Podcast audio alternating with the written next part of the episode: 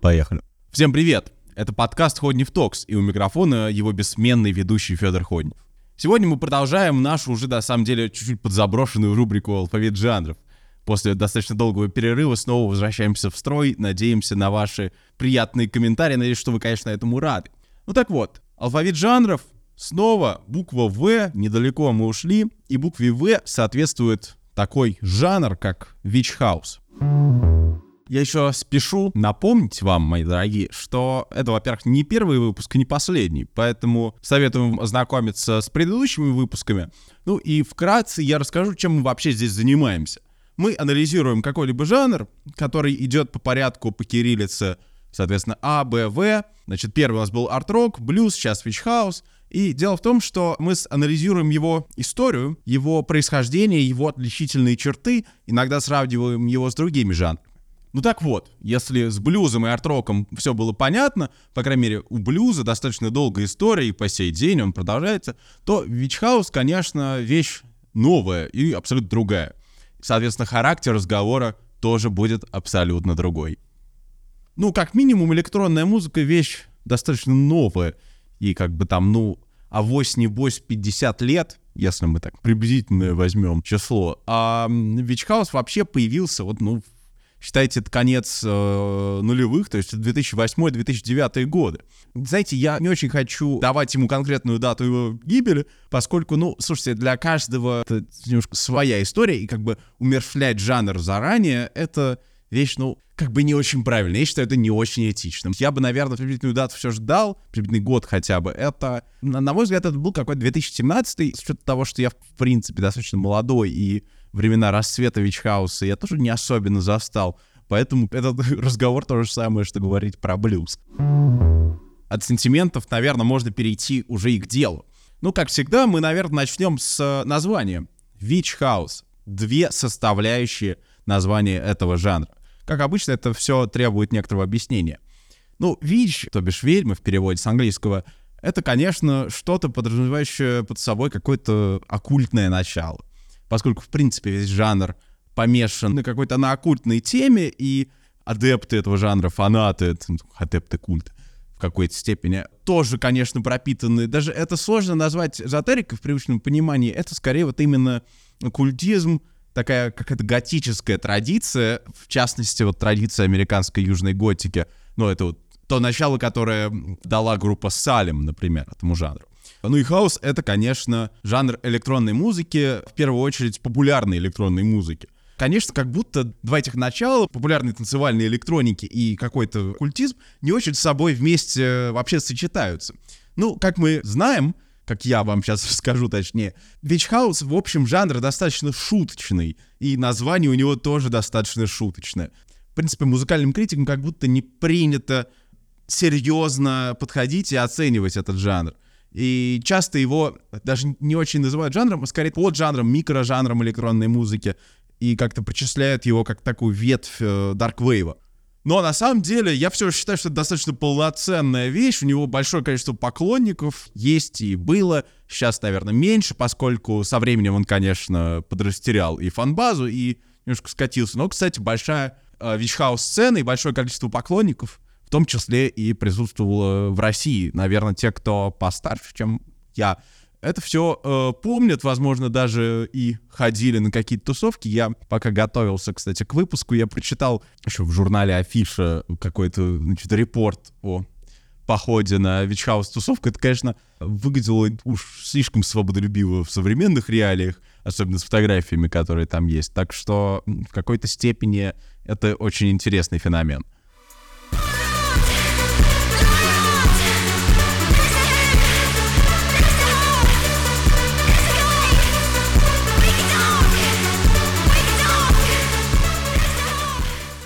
Вообще, когда какой-либо слушатель решает ознакомиться с жанром вещаус, конечно, в первую очередь он обращает внимание на исполнителей и имена. Но вообще, я как-то пока катался, тоже вот думал, а как же мне произносить имена исполнителей, если какие-нибудь Салем или Summer of Haze, это, в общем, еще легко произносить, то большинство музыкантов в нейминге используют такую вещь, э, как ASCAI, то есть буквально аббревиатуру это такой тип шифрования, который соотносит э, латинские буквы со знаками и цифрами. Поэтому вполне какое-то конкретное слово может представлять из себя такой сложный читаемый набор э, звуков, цифр и знаков. Поэтому, слушайте, это, конечно, загадка. И, конечно, это может оттолкнуть изначального слушателя, который, как мы можем это представить, искал в себе что-нибудь послушать, что-нибудь новенькое, такое интересненькое, а там вот тебя встречает вот это небольшая ремарка. Мне кажется, что, несмотря на то, что Вичхаус стал очень популярен, это вот какая-то некоторая история про то, что он как будто в андерграунде, но при этом, конечно, заигрывает с э, популярной тематикой. Возвращаемся к хаосу в э, названии жанра. Тем не менее, он, э, он одновременно и отталкивает, и при этом хочет обратить на себя внимание. Это какая-то вот такая э, некоторая дихотомия, которая ему присуща. На самом деле захватывает, э, очень, очень сильно меня захватывает. Также одной из важных отличительных черт Вичхауса можно назвать некоторое отсутствие его контркультурности. Несмотря на то, что я сказал раньше про какую-то недоступность, мне кажется, что у него как будто нет какой-то четкой претензии к окружающему миру.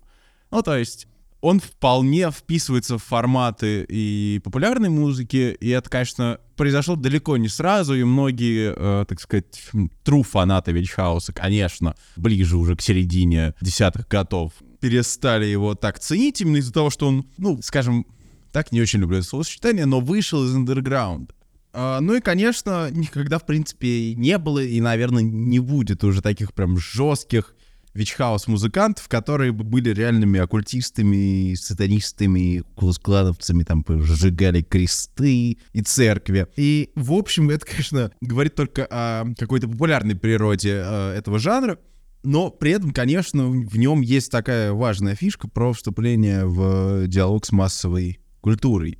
И в какой-то степени, конечно, этот диалог с массовой культурой происходит как бы на разных уровнях. То есть что я имею в виду под этим? Вичхаус очень сильно искажает, очень сильно инвертирует и преувеличивает и добавляет новые смыслы в музыку, которая уже написана. И предлагаю вам послушать трек, наверное, известный многим из наших слушателей группы Sidewalks and Skeletons. Их трек «Die Young».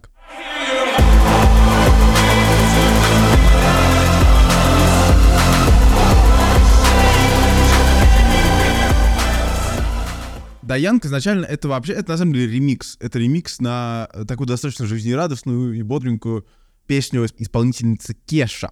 Как вы можете заметить, он буквально уже инвертируется во что-то мрачное, что-то подавленное, и, конечно, там смерть и прочие прелести жизни.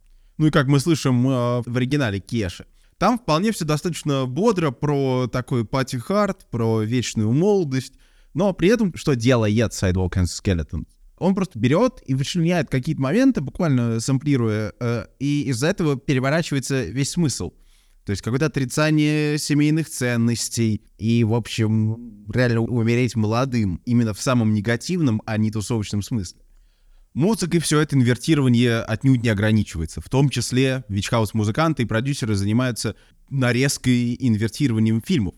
Как это работает? Ну, ну например, в вышеупомянутом мной треке, Die Young, клипе использованы кадры из э, фильма Virgin Suicides. У меня этот фильм, конечно, ассоциируется с группой Air, в первую очередь у которых тоже клип состоит из нарезки, но при этом с какими-то своими дополнениями. Так у них это все чисто нарезка, и как бы девочки из христианской семьи, что важно, там в чем сюжет, девочки из христианской семьи, которые как бы ищут э, не самых, скажем так, христианских вещей, ценностей, это секс и наркотики. И, конечно, все это соотносится одновременно и с тусовкой в оригинале песни, в том числе соотносится с мрачным нарративом Sidewalks and Skeletons.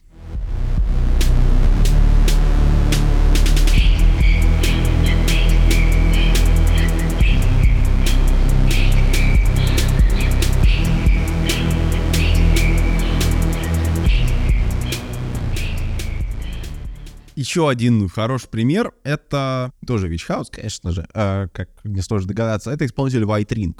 У него есть трек King, и в клипе использованы кадры из фильма «Дети за станцией ЗО». Классический фильм немецкий о подростках 70-х годов, которые вот живут на станции Берлинского зоопарка и, собственно, только и думают о наркотиках. Вообще, конечно, наркотики в Вичхаусе мы это, конечно, очень не одобряем, такой дисклеймер. Это, конечно, очень не одобряем, но, тем не менее, они там очень часто появляются. И как будто, в общем, вся музыка, она такая немножко то рапидная, то созданная как бы одновременно под веществами, и как будто то, что, вот, по крайней мере, было просчитано мной, то, что я упоминал все эти репорты о тусовках, конечно, там присутствует много народу в не очень трезвом состоянии. Ну и, в общем, сама музыка достаточно ломанная, Вид все время то пропадает, то исчезает. Барабаны появляются там, где и этого вообще не ожидаешь. И, конечно, это все нам говорит достаточно простой вещь, можно сделать достаточно простой вывод, что витч-хаус э, может заинтересовать потенциального слушателя тем, что он не складывается в банальную и безликую попсу. То есть без прямых бочек, э, с нетипичным, в принципе, паттерном музыки. И создает такое какое-то ощущение прострации и, я бы сказал, даже дезориентации. С другой стороны, конечно, витч-хаус — это музыка в буквальном смысле инди, то есть independent, то бишь независимая.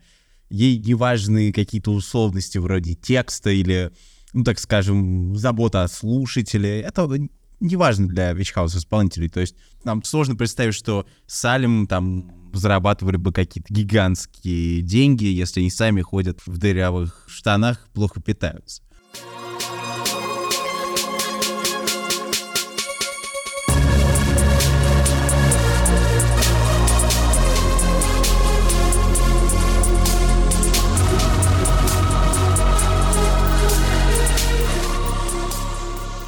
Конечно, они выдвигают себя за все возможные рамки. И слушатели, конечно, мне кажется, какой-то момент времени делали то же самое. Слушайте, это, конечно, все важно, но это при этом существует в этой парадигме хипстерской культуры. То есть э, она отстранена от всего, она не имеет никакого сверхъестественного содержания, и она не для обывателей. То есть какая-то вот эта вещь, это контркультура, как бы мне кажется, и заставляет в какой-то степени, даже не учит слушателя думать иначе, но, с другой стороны, сдвигается такой стандартный образ мышления куда подальше, то есть, ну, буквально в смысле, разрывает шаблон. И мне кажется, что, в общем, люди, которые выбирают слушать Witch House, это люди, которые выбирают для себя какую-то альтернативу, выбирают для себя что-то новое, они, называется, не идут за стадом. И, конечно, для них важно то, что они слушают, им важно вот именно, так сказать, ощущать эффект присутствия того, что они существуют с чем-то единым, с чем-то цельным, в том числе и с Witch Слушайте, мне кажется, я вас всех запутал, но позвольте я сделаю это еще немножко, а потом объясню все же, как это все работает. Ну, потому что, слушайте, я еще думал над тем, что Witch — это какой-то мета-жанр немножко. То есть я вот говорю, что это шутка, но с другой стороны относились бы музыканты так серьезно к своему детищу, если бы это реально была шутка. Многие музыканты реально уходили в это с головой. И мне кажется, что просто те ценности, которые Вичкаус продвигает, в том числе и какие-то оккультные, антихристианские, возможно, ну, как бы они не вызывают какой-то такой у нас э, угрозы или реакции. Вот для сравнения в какой-нибудь Великобритании времен королевы Виктории, конечно, это вызвало бы шок. А, если даже Куклус Клан, например, извините, что я все время о нем говорю, но вот у нас вызывает вполне какие-то конкретные страхи и опасения. Но при этом это уже пытается делать Вичхаус, но как будто массовое сознание, как наше ощущение этой проблематики, ну, как бы не дает нам испугаться, не дает нам ощутить его серьезно. И мне кажется, что при этом всем это одновременно и какое-то и высказывание в какой-то степени политическое, в какой-то степени и антиклерикальное, при этом замаскированное под оккультизм. И мне кажется, что нам, э, в общем, просто не очень там важно, что кто-то оскорбляет церковь. Важно другое. То есть этот оккультизм, который, например, раньше давал людям какую-то невероятную свободу, в начале 20 века, ну, там, в конце 19-го, насколько он давал людям свободу, возможность почувствовать себя вне рамок общества, какое-то выйти, в буквальном смысле, за пределы, какой-то эзотерик, то сейчас что нам нужно? Разве нам, не знаю, нам нужен спиритический сеанс, чтобы э, вести беспорядочную половую жизнь, например? Ну, нарушение христианского какого-то сознания — 100 лет назад, э, даже 150 лет назад, это просто как бы, ну, разрыв шаблона. То есть так люди, в принципе, не поступали. Поэтому, мне кажется, оккультизм, именно это оккультное какое-то начало, оно является чем-то скрытым. Оно позволяет человеку больше, чем он может себе представить. И оккультизм в какой-то степени это же является какой-то инверсией христианства, то есть это обучение язычеству. Ну и, конечно, как бы весь этот образ ведьмы, группа Салим, ну, известный салимский сюжет — мне кажется, что это все одновременно как тоска по старым добрым временам язычества. и одновременно какое-то вот противодействие рационализму и как современному подходу к жизни, конечно. Мне кажется, что вот ВИЧ, ведьм, кажется, можно и приложить туда вот этот а, наркотический смысл про употребление веществ как способ не то что магического опыта, но, по крайней мере, какого-то трансцендентной истории. Например, есть другой образ ведьмы, гораздо более понятный в поп-культуре, там, который используют какие-нибудь Майли Сайрус и прочее, и прочее, и прочее. Они немножко это по-другому имплементируют. Это не работает так. Важный момент — это, конечно, то, как Вичхаус у нас прижился, и как он у нас танцевал и так далее. Мне кажется, что просто в наших мрачных, не очень удобных реалиях, каком-то вот в этом состоянии диктомии, возможно, не очень определенного, кажется, трансцендентного какого-то состояния общем, и общества, и страны, отсутствие каких-то вот стоявшихся ценностей, смытых э, социалистическим временем, в общем, мне кажется, это идеальное просто пространство для вичхауса, который как раз-таки вот, ну, что ценность, но, по крайней мере, все это прекрасно разрастается. Мне кажется, самое время закругляться и делать какие-то выводы. Но Вичхаус, короче, это музыка отрешенная, музыка достаточно аутсайдерская, музыка для людей, которые любят постпанк, шугейс, которые, собственно, и очень сильно и повлияли на звучание постпанк своей вот этой отстраненностью некоторой. Как раз-таки все через эти оккультные образы, которые не то чтобы очень привычные, они, в принципе, тревожные, ну, понятно. Они вызывают какой-то эмоциональный отклик у слушателя и у зрителя вот именно через это все понимание, оккультное и такое немножко не очень свойственное и понятное нам, это попытка выражать свои эмоции. Я бы, короче, назвал Чхаус скорее саундартом, нежели музыкальным жанром. Вы, конечно, можете быть со мной не согласны, но это, в принципе, конкретное очень высказывание со своими образами, а идентикой, эстетикой и так далее. Возможно, жестокой, возможно, непримечательной, возможно, рассказывающих о самых таких мрачных и неприятных аспектах человеческой жизни, наркотиках, садомии и так далее. Но в этом есть своя какая-то неподложная и незримая, и незаменимая красота, одним словом. У меня получилось эссе. Все, что я рассказал, это, конечно, специфично, ну, как сам жанр. То есть тут сложно рассказывать о истории в контексте достаточно молодого и не очень, скажем так, сформировавшихся жанра но тем не менее он одновременно имеет в себе какую-то очень глубокую историю, несмотря на популярность Crystal Castles, Граймс и Билли Алиш, которые тоже в том числе считаются, по крайней мере, большинство из них вдохновляется Crystal Castles, которых принято причислять к Вичхаусу.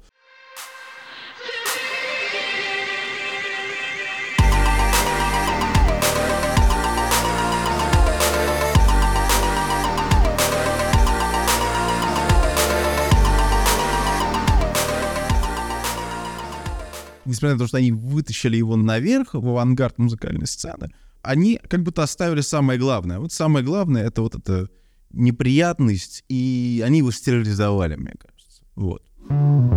У микрофона все еще был Федор Ходнев. Это был подкаст Паприка Токс. Я поздравляю всех с первым выпуском в этом году. Ждите новых выпусков, новостей. Желаю вам всего самого наилучшего. До скорых встреч. thank you